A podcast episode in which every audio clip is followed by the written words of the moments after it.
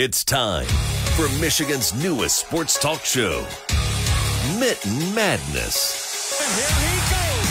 Defense win championship. Michigan sports talk from here in Battle Creek. The latest stories, the biggest games, all across the Mitten State. That's not something to play with. Streaming live and on demand on the 95.3 WBCK app. Here are your hosts, Jacob Harrison and Da'Jzon Hughes. Hello there, welcome into Mitten Madness, 95.3 WBCK. I'm Jacob Harrison, brand manager of BCK. That is Da'Jzon Hughes, brand manager of the block 1025 1049 there in Battle Creek. A whole lot is going on. I mean, now college basketball has gotten started. We're trying to figure out how in the world we fit everything going on in the world of sports in the state of Michigan into an hour long show, but we're going to do our best before we get started on some of that. DJ, how's it going, man? I'm great. How are you? Honestly, I'm not. this week is scary for so many reasons. Like you said, college basketball has started. I don't know what to think of Michigan yet. Green Bay plays your Steelers this weekend. Michigan plays Penn State. I, I'm just in shambles because Could be a rough this week, huh? weekend could be very rough. But I found the key to my fantasy team. Green Bay win means a fantasy loss. So I may be picking the Steelers later today because I want a fantasy win more than anything. Yeah, we'll uh, uh, we'll have some fun in picks today. That's for sure. Uh, my Steelers take on DJ's Packers, and we've got some other big games as well. And uh, I think we'll we'll also try to maybe brainstorm a couple more ideas. You can always throw in those ideas of of what we're actually playing for in the chat feature on WBCK's app, uh, available on Apple and Google Play, wherever you get your apps.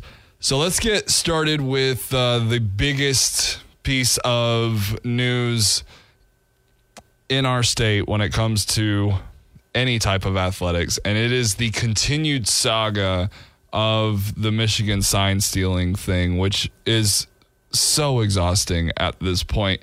Uh, there's a reason we only kind of talk about it every other week. It's because we're kind of done with it uh, because it's silly. And we're at that point where it's just waiting for the investigation to be done. Um, recently the university of michigan on the athletic department delivered a 10-page response to the big ten conference urging uh, its commissioner and the investigators to uh, or excuse me the conference as a whole rather to hold off on passing judgment toward the michigan wolverines football program until the final results of its own, or more appropriately, uh, this being quoted, the NCAA investigation are officially announced. And I I'm not seeing it in uh, the article from Adam, Adam Rittenberg on uh, ESPN right now, but I've seen kind of the the language of if you come after Michigan before understanding what the process of all of this is, you may be missing out on the finer point that sign stealing and the culture kind of surrounding it, for lack of a better term, is much more prevalent than I think the NCAA is aware of. And we've talked about it at nauseum. Is at the end of the day, there is very little difference between sending somebody to a stadium to record something on a phone and accessing the all 22 tape that everybody gets that is recorded in high definition for these power five programs where you could zoom in on these same things. Uh, and at the end of the day there's so much that any team can do to sway these things and change their signs. Yeah, we've talked about it. A great great deal. Uh, but i think last time we talked about this i told you about how as an Alabama fan, watching the Auburn Tigers get in trouble a lot because they get in trouble a lot. What they've always done to the NCAA is say, prove it. Prove that I actually did something wrong and prove that what I done wrong is not something that is prevalent throughout the sport. They do it all the time and it keeps them out of trouble. And it's wildly impressive how that works. Michigan is doing the same thing here, and I'm proud of them for it. They're fighting back against just a stupid thing and saying, look, these other schools have our stuff too. What do you think we should do? We're not going to go in shorthanded ourselves. Look at the entire conference here. Does what we're doing look a little slimy? Yes, but when everybody's slimy, you got to be a little bit slimy to compete. That I mean, that's how recruiting works, dog. Like I love the way Michigan is fighting back against the Big Ten, the NCAA, and everybody involved. Uh, even though they, they did have to take fifty five thousand dollars off their payroll by letting Connor Stalions go, I don't think at the end of the day any of that particularly matters. I like the way Michigan's fought back on this. I'm glad you brought it up. I was waiting for you to do that. They had more than just Michigan signs they paired the signs up with exact plays. Like Rutgers and Ohio State got together and said, okay, when they did this, what happened? Oh, yeah, that happened to me too. Let's make an entire document telling Purdue right before the Big Ten championship what they're doing so that they don't go to the college football playoff. Mean, that is so Ohio State worse. can get in. And guess what? Ohio State still got in.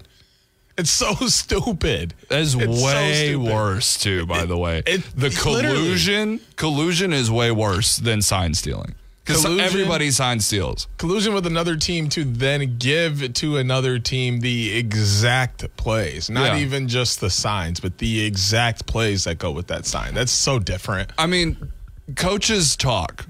There, there's a fraternity with coaches. Coaches talk about opposition and schemes and what other teams do, and that's completely fine. And if uh, if Purdue's coaches are talking to Ohio State's coaches, whatever that mixture looks like, and they're like, "Well, what did you see when when Michigan did this formation or whatever?" And you're you're comparing notes that's completely fine. That's not collusion, but two teams coming together to build out a a you know a lineup, uh, a, a a spreadsheet of how to beat another team in a championship game that neither of them are involved in. That's ridiculous. That's unacceptable. Um, and that deserves much more attention and much more uh, scrutiny than anything Michigan has faced over the past several weeks over this silly thing that, yes, again, it looks slimy. But it's not slimier than everything else, and I, and I know there's there's there's probably a Michigan State fan listening right now that is saying, "Well, if if you know if your friends jump off a bridge, are you following suit?" No, this is college football. Yes, I am. And if first you off, yes, if you are naive about college football and you think that certain programs are clean and certain ones are not, I'm here to tell you as a graduate of the University of Alabama that is that is seen the way that that is operated. Not every rumor that you think about the, the dirtiness of college football is true, but it is so much more prevalent than you may believe. And it's not just the elite of the elite these programs are taking every single advantage they can because guess what? Football's not just a game of inches on the field.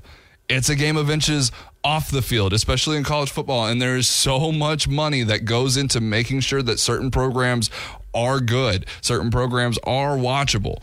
College football is one of the slimiest sports out there, right next to college basketball. I think college basketball is, is significantly slimier in, in its recruiting process. It is. I've Oh, I've okay, heard. Okay, I was I was wondering where you were going In- in that, recruiting, but- yes. Oh yeah, because there's just not as many roster spots. Yeah, so you have to do what you have to It's do. nasty in college Yeah. basketball recruiting, but Yes. across the board, college football is just a nasty sport. And that doesn't mean that it's bad. That doesn't mean that it's unethical or whatever. It's the nature of things, and it's and it's th- the reason the nature of that exists is because of what the NCAA is and how awful the NCAA has always been in its 100 plus year existence of of trying to manage something as hands off as possible because the NCAA lacks any amount of structure, that's why things like this are permeated to happen. And it's why when things like this happen in the NFL, it's quickly shut down because the NFL has structure and rules and and things in place and and is constantly evolving the way that it handles these types of things. The NCAA has never cared. It ain't their job to care, in my opinion. It's not.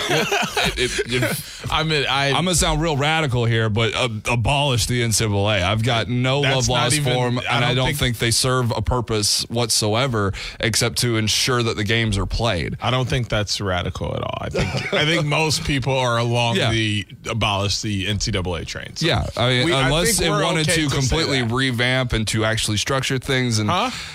they would never do that. Okay, that was the the reason for the huh. Yeah, You're just talking now. yeah. I, I, And and my big thing with this is you talked about the letter from, you know, the the lawmakers and everything. I agree with them just to an extent of what it seems like is going to happen is if anybody does get anything, it'll be Jim Harbaugh. I'm cool with that. Or any other coaches, cool. Whatever. Don't blame the kids for something that they didn't have anything to do with. I shouldn't call them kids because they're just as old as I am. Don't don't blame the athletes for anything that they don't have control over. They didn't. This wasn't their doing. They just went out and played football like every other football player in the country. So don't punish them for something that they can't control. and that is something that the NCAA has struggled with mightily throughout its entire tenure. I mean, look at who Michigan is playing this week, Penn State, and how colossally they screwed that up. And and yeah, people deserve to be punished and burned at the stake for what happened, but you first of all, you have to temper. you have to fit the punishment and the crime, and that's something they have always struggled with. You have to not punish the kids who are not there for the infraction. Uh, and to be, I'm not so sure. I mean, I get where you're coming from as far as if somebody's going to be punished, it's going to be Jim Harbaugh. I'm not so sure that he's done anything worth being punished. Uh, so we'll we'll continue. We've got the Michigan Penn State game. We'll be able to touch on it briefly. It is going to be a part of the picks. We're going to get into some college basketball as well as the Detroit Lions with a big matchup this weekend here on Mitten Madness 95.3 WBCK.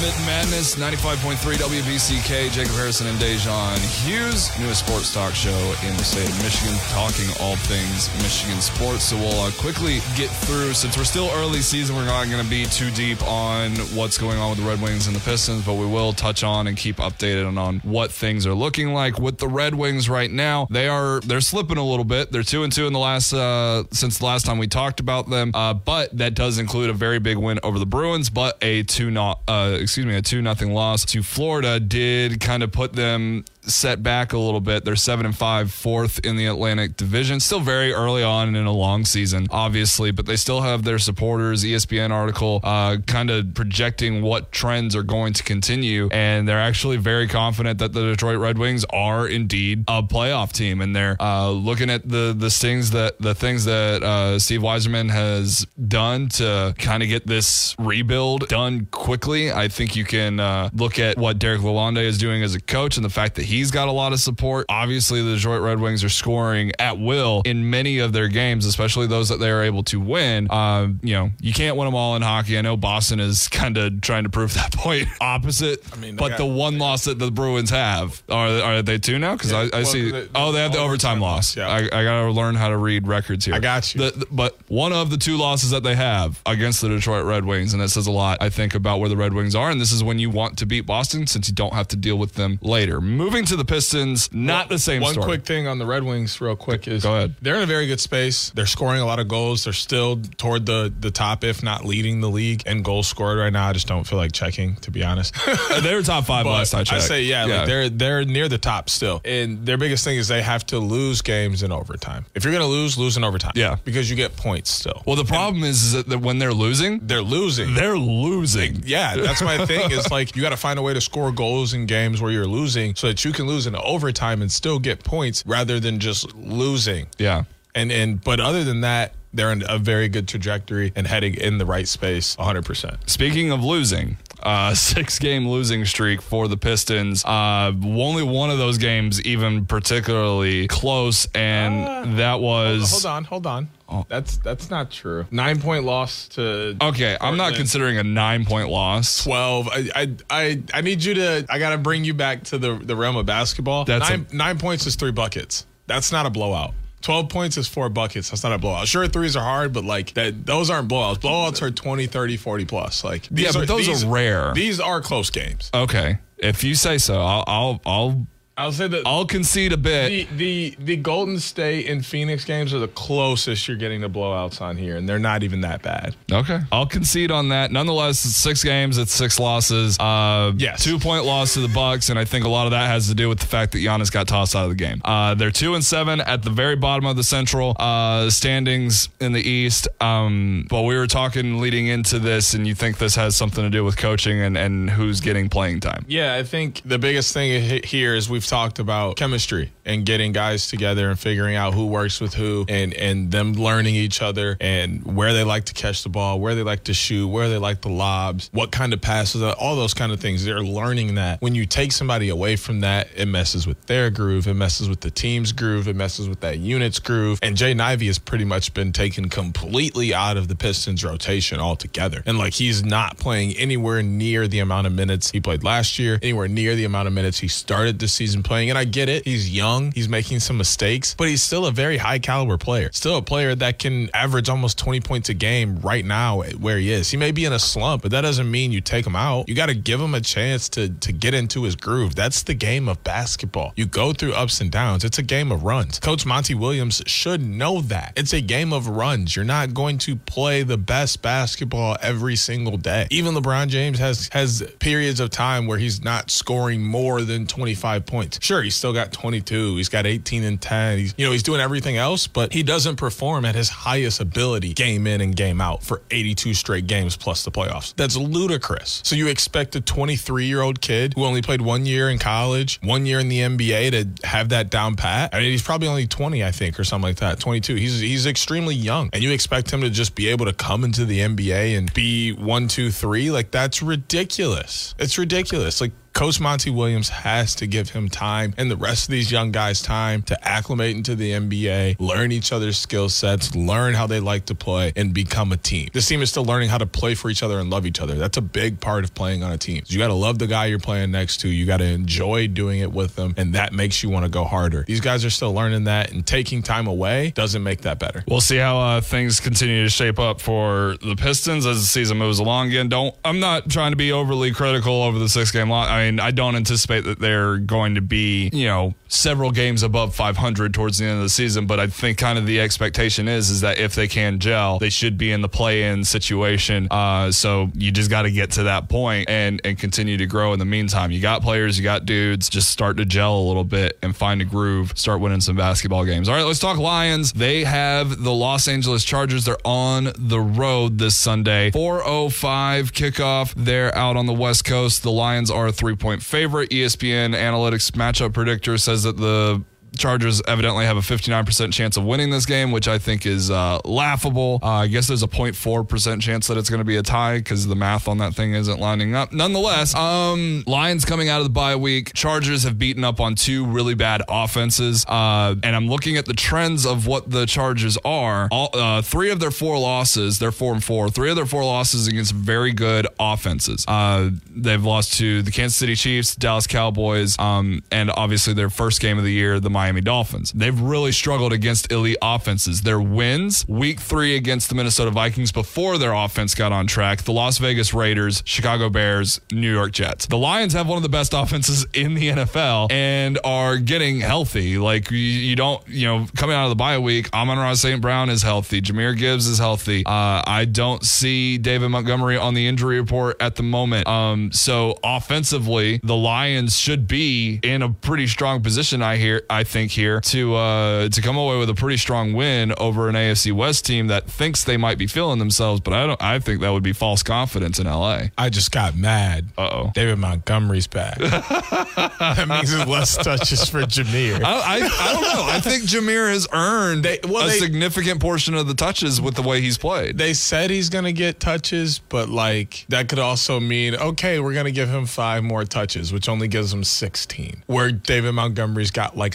30 some. Like, I, st- I, I would I love get to it. see that be 50 50, but I also get it. Yeah. David Montgomery is producing. So That's the way that the Lions I'm want to play. because it doesn't help me. Right, Not because yeah. it doesn't help the Lions. Yeah, well- it, it is the Lions are doing what is smart for them. Yes. But Jahmyr is still, I mean, Yes, he's gonna he's gonna get his touches, and hopefully he makes do with his touches. That's what I want him to do is make do with what he gets, because that's what you know the NFL is about. Um, but realistically, like you said, it amazes me how bad the Los Angeles Chargers offense really is. They have so many pieces, yet with a defense that has Joey Bosa, Derwin James II, and Khalil Mack, they're four and four because their offense can't score a touchdown. It's just like the Jets. Well, I what- feel bad. Like the, this defense is literally being held hostage by an offense. is it? Because I just told you about how they lost all these high powered offenses because they're letting up so many points. I mean, yeah, you can let up so many. And the only teams that get beat are teams that can't score against the worst defense. Okay, my thing is, right?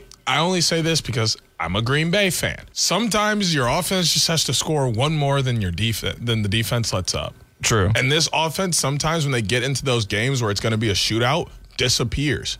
Like I'm sorry, er- every AFC West with that. game should be a shootout. I agree. But instead, the offense doesn't show up. Like the defense is doing its job. I'm sorry, holding Dallas to 20 points should get you a win. It should, yeah. No, I agree with But that. because his offense, because their offense couldn't score one touchdown, it didn't happen. Like that's the biggest thing is what offense is going to show up for the Chargers. If they get a good offense, this is going to be a fantastic game. But if not, they're going to get mulled over by the Lions because the Lions are going to score the ball. Aren't the I, I, I see that they're missing um, Joshua Palmer. Isn't uh, Mike Williams out for the entire season for the Chargers? Yeah. Yeah. Uh, so their offense missing Corey Linsley, their starting center this week, missing Mike Williams obviously for the entire year. Joshua Palmer just got put on IR as well. Uh, yeah, their offense is missing some pieces, but the fact that Keenan Allen, Austin Ekeler are both healthy, Justin Herbert is a good quarterback, very talented one at that. They, uh, I think their left tackle is one of the best young left tackles in the NFL. Uh, Slater. There's really no reason that the Chargers should be this bad. And honestly, I think this is going to look like a much better win for the Lions than it really is. I don't think the Chargers are a very good football team in their coaching. I, I, I don't. I don't believe there, there's a disconnect between the talent and the production in LA and in Detroit that that is the complete polar opposite. Now, it will be interesting to see because the last time the Lions were on the road, they got pounded by a team that we thought they could beat and was one of the better talented teams, but also one of the best coach teams in the Baltimore Ravens.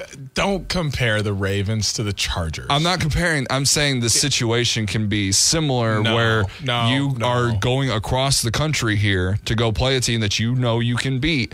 And the last time you did that, you got pounded. So I think the I think the fans thought the Lions could beat the Ravens. I think the Lions were going into that game knowing there's a possibility that they weren't going to win that game. The Lions. Oh, are- yeah. I mean, that's how you get destroyed like that. The Lions are realistic. The fans are not. The fans have been riding energy that they had never been able to ride. They think they can beat everybody right now. Wait, no, and, I don't. I'm not saying that's they can. thing. I think the Lions can No, beat no. any team in the NFL on any given day. Me too. Yeah. But that's also what happens when Yeah. you run into a team like the Ravens that are good. The Chargers are not the Ravens. I think the Lions will go in and take care of business. The Ravens were also a little upset because you know they had uh, just lost to the Steelers in a game that they really should have won. Uh, yeah, we'll wrap that up. Uh, b- both of us, I think, in strong agreement. The Lions are going to win. So again, the Lions aren't usually a, a part of our picks just because it feels like they're going to win every game. And after this Lions game, uh, excuse me, after this Chargers game, this is where the schedule gets insanely easy. They're just going to rack up wins and they're going to have 10, b- 10 wins before you know it. Bears, Packers, Saints, Bears, Broncos. Come on couldn't ask for anything easier. And the Vikings, uh, we'll see. we'll see how those how that bookend of the uh, uh, at the end of the season really works out. All right, we'll take a break, come back, and uh, we're going to talk college basketball for the first time here on Mitten Madness, ninety five point three WBCK. Detroit sports fans, Wolverines and Spartans alike. This is your sports show, Mitten Madness, with Jacob Harrison and Da'Jzon Hughes on 95.3 WBCK.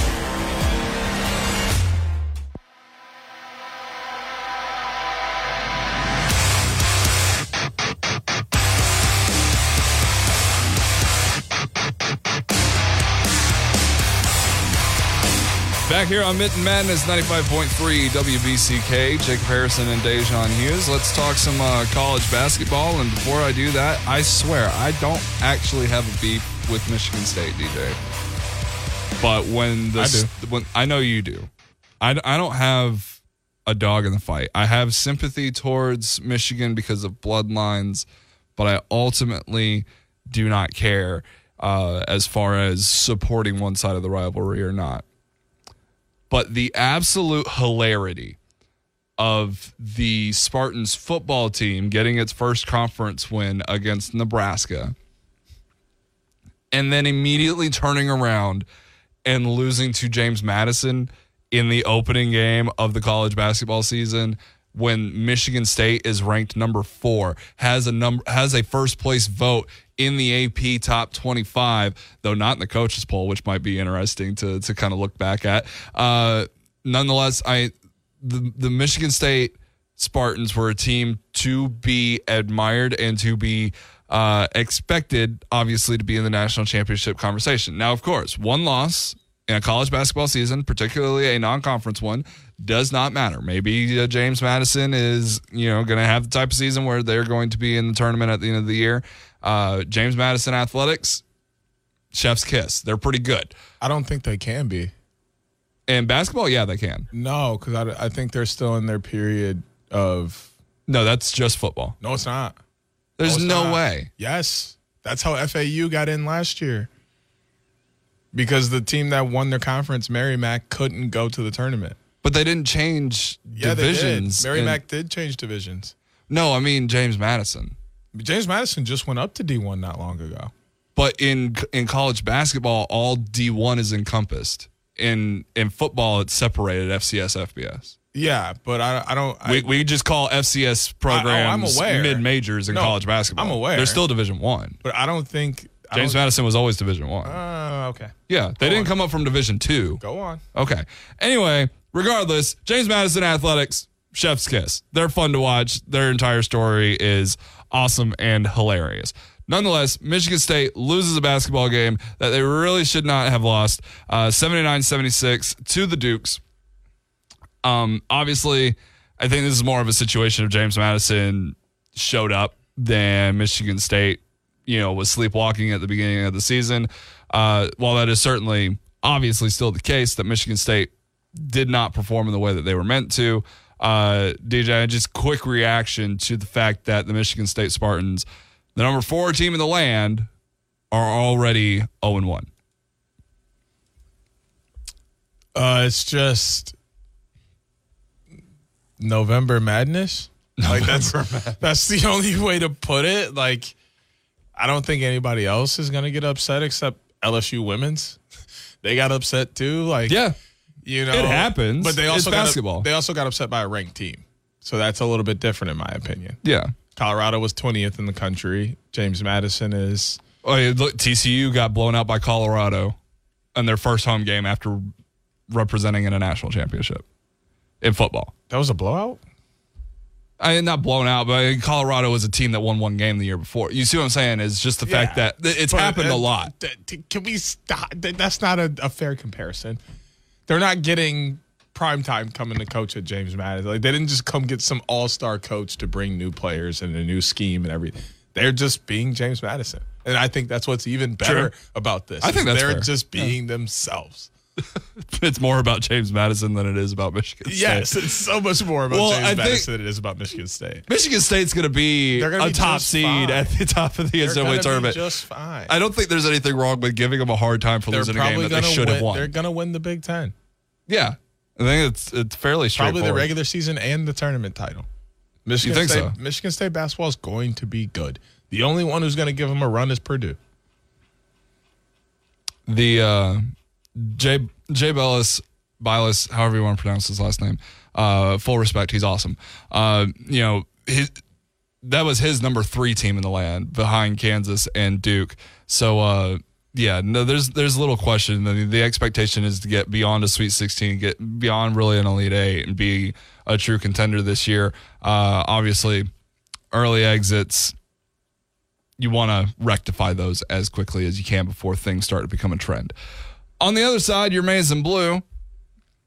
Coach Juwan Howard enters his fifth season, um, but he's not starting the season. He had the the heart procedure, so there's you know interim coach kind of situation here for the Wolverines with um, excuse me, Phil Martelli being the interim head coach. Michigan does handle business in their first game of the season, also a non-conference game, uh, but against the uh, mid-major UNC Asheville, they win 99 to 74. I got to say, as as an Alabama guy, the fact you guys got uh, graduate transfer Nimari Burnett, I think you guys are going to absolutely love him.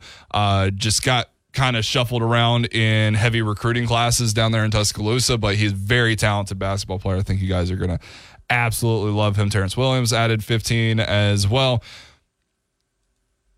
Michigan isn't ranked yet. Uh, Jay Bilas had had the Wolverines as their number as his number 45 team, uh, number 45 ranked team heading into the season. That means they can make some noise, but they're not necessarily expected to be one of the elite programs. We've talked, you know, before we brought the show to the air, we talked a lot about Michigan basketball and the perception versus the reality of the program. DJ, number 45 is not good, and it's not anywhere near where I think Wolverine fans would like to see this program, especially after a couple of years of some elite playmakers being on the court, but a lot of other things not going their way on the back end and the recruiting scene. So the Wolverines in 2023 24, expectations, reality.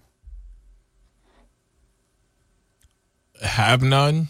Oh. So reality is going to be extremely fun because it'll just be what it is. Like there's some good pieces here, right? Like we got 25 from Nkamhoua.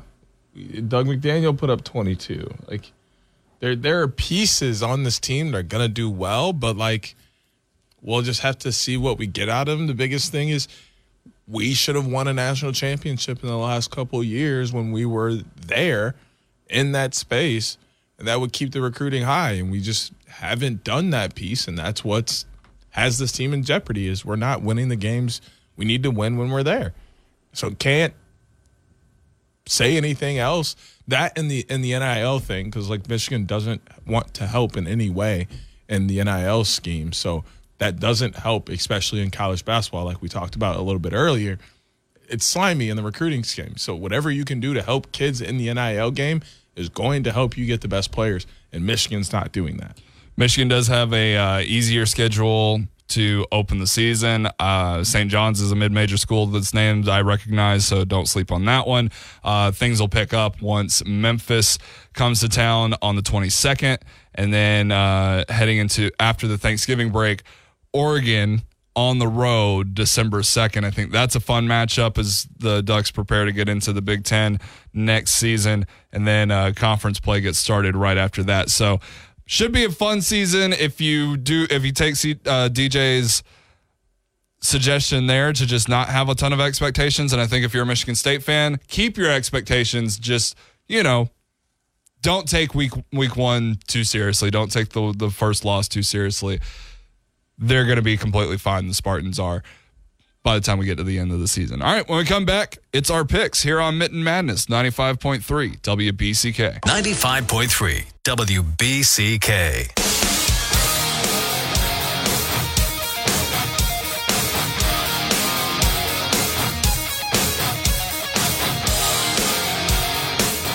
Back here on Mitten Madness 95.3 WBCK, Jacob Harrison and Da'Jzon Hughes. We've got our picks coming up. Do want to remind you real quick the Michigan Penn State game will immediately follow the morning edition of Mitten Madness here. Pre-game starts at 11 a.m. Kickoff obviously is at noon. So if you're listening to this on replay here at 9 p.m. on WBCK, which is a new thing, obviously that game is come and gone. So don't give us too much crap for this last segment having uh, having some games that have already been played. That'll just be a new feature that you can incorporate here on the show. Let's get a quick recap. Where are we at, DJ? I think uh, I may have been able to catch up a game on you. You did. Last week I went three and three. You went four and two. That dropped me down to 42 and 18, and you're 41 and 19. Ooh, one game back? Just one. Ooh, that makes for a very interesting week this week. A lot of good games that we've got, though I do feel like we might pick very similarly this week. It's never never the intention. We just pick games that we think are close that could go either way. This is very often that that we were picking on the same side. Any other ideas maybe for for what we're playing for here? I think uh, I'm kind of leaning on on the lunch thing. Here here's a good idea. Let's throw this out here. Any restaurant that wants to sponsor our picks and be the restaurant that we go have a nice lunch and and the loser pays for this lunch at the end of the football season. We'll restart after I guess the Super Bowl. Hit us up. Hit us up. We're about it. And if you know the restaurant that we should be doing that, send it in the chat on WBCK's app. Let's get started. First game up down in the SEC. And I think this might be the first real danger that Georgia has faced this year. The Ole Miss Rebels come to town. And I think that is the, the worst part about this is that Georgia gets all their tough games at home. Uh, lucky them. They are 10 and a half point favorites. And Ole Miss didn't look very good against Alabama. And Brock Bowers has been practicing, but it's not clear of whether or not he will play in the game. But I'll tell you this what little I've seen of Georgia, I'm starting to be a little bit of a believer in Carson Beck. I think he could stand to very well be much, much better than Stetson Bennett, which I think is a dangerous thing. Overall, I think Georgia is kind of hitting that stride of just feeling themselves. Like, yeah, we don't have all these names on defense, but we're still the Georgia Bulldogs, damn it. We're going to go out there, we're going to dominate. And I kind of admire it. But the Ole Miss Rebels, 8 and 1, really kind of in the driver's seat. If they can win out and get a loss out of Alabama somewhere, which is totally plausible, they could represent in the West in the SEC. And I think they can taste that a little bit. So big game for both parties, must win for Ole Miss. Obviously, Georgia wants to keep their high seed in the college football playoff picture. DJ, who wins the game? Home field advantage is so tough in It certain is. places in the world. It's Sanford Athens- Stadium's one of them. Athens, Athens, Georgia is definitely one of those places. I think Georgia finds a way to win a very close game. It is prime time. I think that makes it interesting. I think that over under of 58 and a half is also kind of interesting. That's a fun number to play with in that game. Bet responsibly.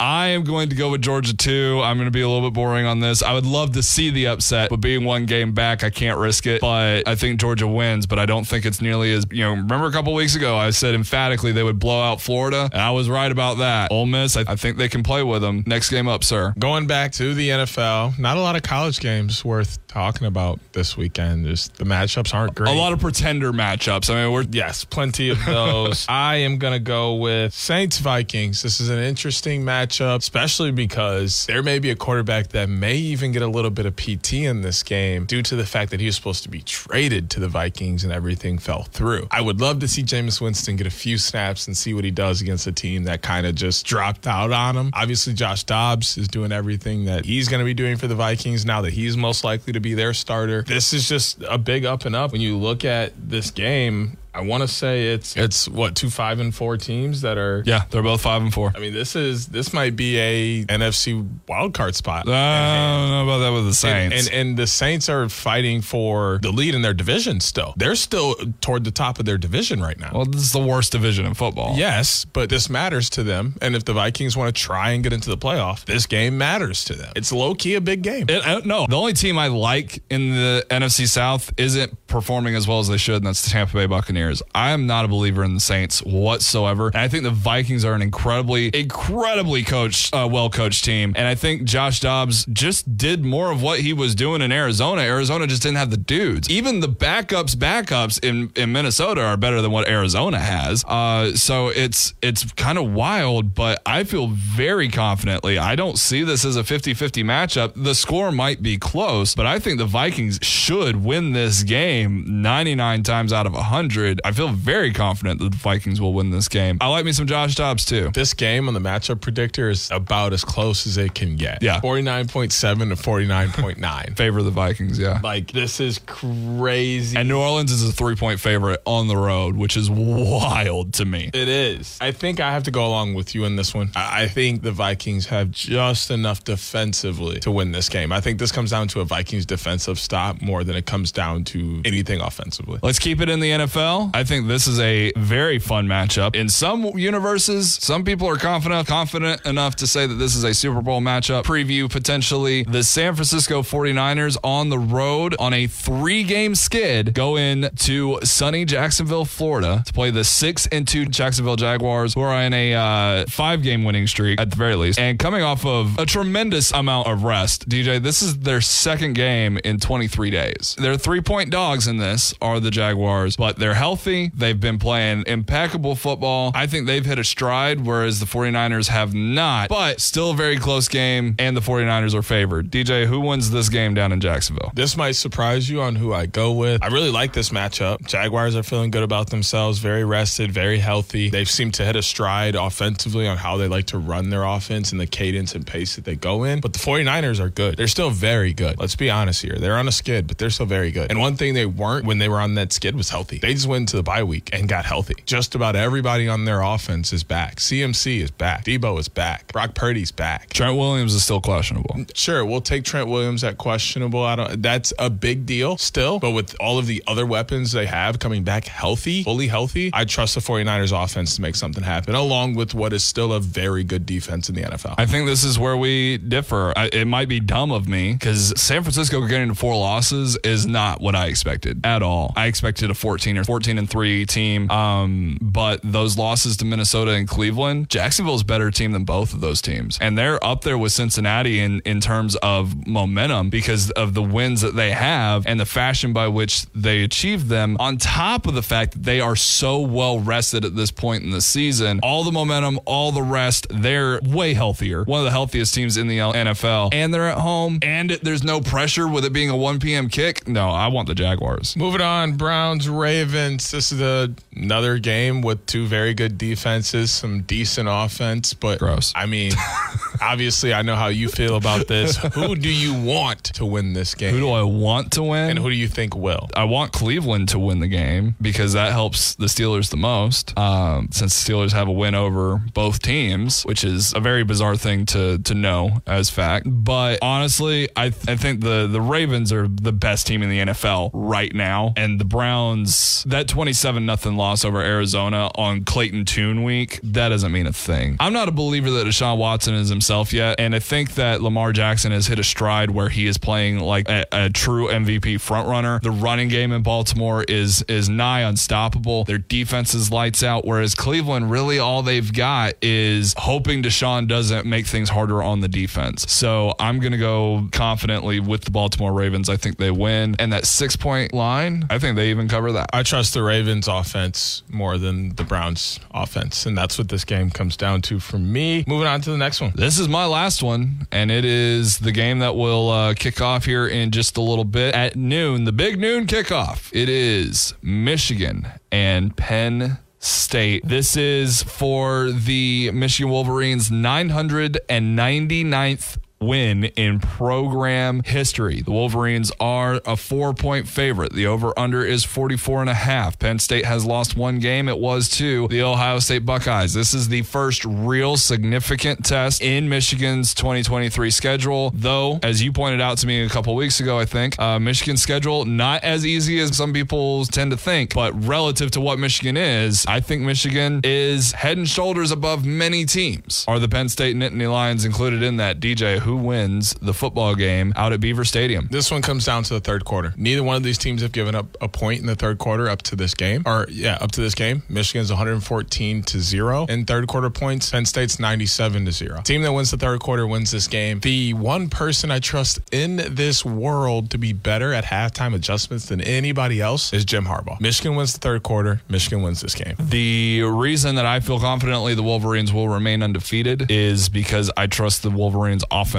more than I trust the Penn State offense. Say what you will about Drew Allar being 20 touchdowns, one interception. He did not look good against Ohio State. Now, granted, he gets to be at home for his next big matchup. JJ McCarthy is experienced though. This is Drew Allar's first first run in with these types of things. The Penn State offense is a tad bit more suspect. I get it. They put up 51 on Maryland last week. You know, Michigan would do the exact same thing and, and probably worse. Plus, they wouldn't give up as many points. And I get it. Each game is a vacuum, but nonetheless, I feel much more confident in Michigan at this stage. I think Penn State is still their little brother in so many ways. I don't think they can get this one done. Michigan wins. Number 999. And moving on, last game of the week, pinning ourselves against each other. My Green Bay Packers taking on your Pittsburgh Steelers. I said a little bit about how I feel about this game already. What's going to happen? Both teams coming off of wins against subpar teams, right? Your Packers come in on a win over the LA Rams, who were starting Brett Rypien, whatever that is, at quarterback really doesn't give a whole lot of insight of what the Packers are. Steelers get a win over Will Levis in his second career start on a short week. I think the Steelers are getting better offensively, but there's still some things that just don't make sense. They can't put it all together, right? If Diontae Johnson is having a big game, that means George Pickens isn't having a good game. Uh, if the running game is getting going, it means that there's not enough time for the passing game to really get going. It seems like the offense just doesn't have the ball long enough to do anything with it. Oh, and by the way, the Steelers are missing Minkah Fitzpatrick, and they lost one of their best linebackers in Cole Holcomb. Landon Roberts is on the injury report, as is Montravius Adams. And there's a lot of things on the defensive side of the ball that really kind of give me a pause, just be, even though that's supposed to be the strength of this team. There's so many injuries on that side, kind of daunting. That said, I haven't seen a thing from the, the Packers this year that I have thought is good. It's very concerning that A.J. Dillon is the Packers' leading rusher because A.J. Dillon is not good at this anymore. He may have been at one point, it ain't now. Jordan Love has been pedestrian at best, which is, I get how that sounds when he's matched up against Kenny Pickett this week. Not to mention, this is a home game for the Steelers. Three and a half point favorites. Take the under in this game. These two teams are not scoring 40 points together. I promise you that. But I do think the Steelers will have more points by the end of the game. I also do as well because I don't have a lot of faith in Jordan Love. I don't. I mean, he's done some nice things and he and he has potential, but this year I don't have a lot of faith in him. I think the Steelers defense does just enough to bother this offense. And like you said, with AJ Dillon kind of being the lead back as Aaron Jones is coming back from injury, it's it's not a good sign for this offense. I just want to say, you know, a lot of people give Kenny Pickett a lot of crap. Jordan Love has twice as many touchdown passes as Kenny Pickett this season. Twice as many. Nobody's a believer in Jordan Love at this point, and Jordan Love is quarterbacking a worse team. Kenny Pickett is quarterbacking a team that is somehow five and three, and he isn't even able to get the ball to all of his main playmakers. Plus, his tight end Pat Freiermuth is out. No, I'm very confident. I think this is kind of where where my team hits its stride, and your team hits the skids, and things are going to get real ugly for your Packers here uh, very very soon. Though I guess not as ugly as things get in Chicago. But yeah, that'll round us out. Recap on the on the picks there. I'm one game back, DJ, and we only have one game different. Yep, we are both Georgia, both Vikings, both Ravens, both Michigan, both Steelers. I'll take the 49ers and you're taking the Jags. That'll be a fun game to keep an eye on there in the early window. That's going to do it for us here today on Mitten Madness. If you're listening in the early morning, obviously, here very shortly, the Penn State Michigan game will be kicking off. Pregame starts at 11, big noon kickoff at noon, obviously, for Michigan's biggest test so far in the 2023 season. We will see you again next week as we do every Saturday at 10 a.m. here on Mitten Madness. If you missed the show, check it out on the podcast center in the 95.3 WBCK app. Join Jacob Harrison and Da'Jzon Hughes every Saturday morning at 9 a.m.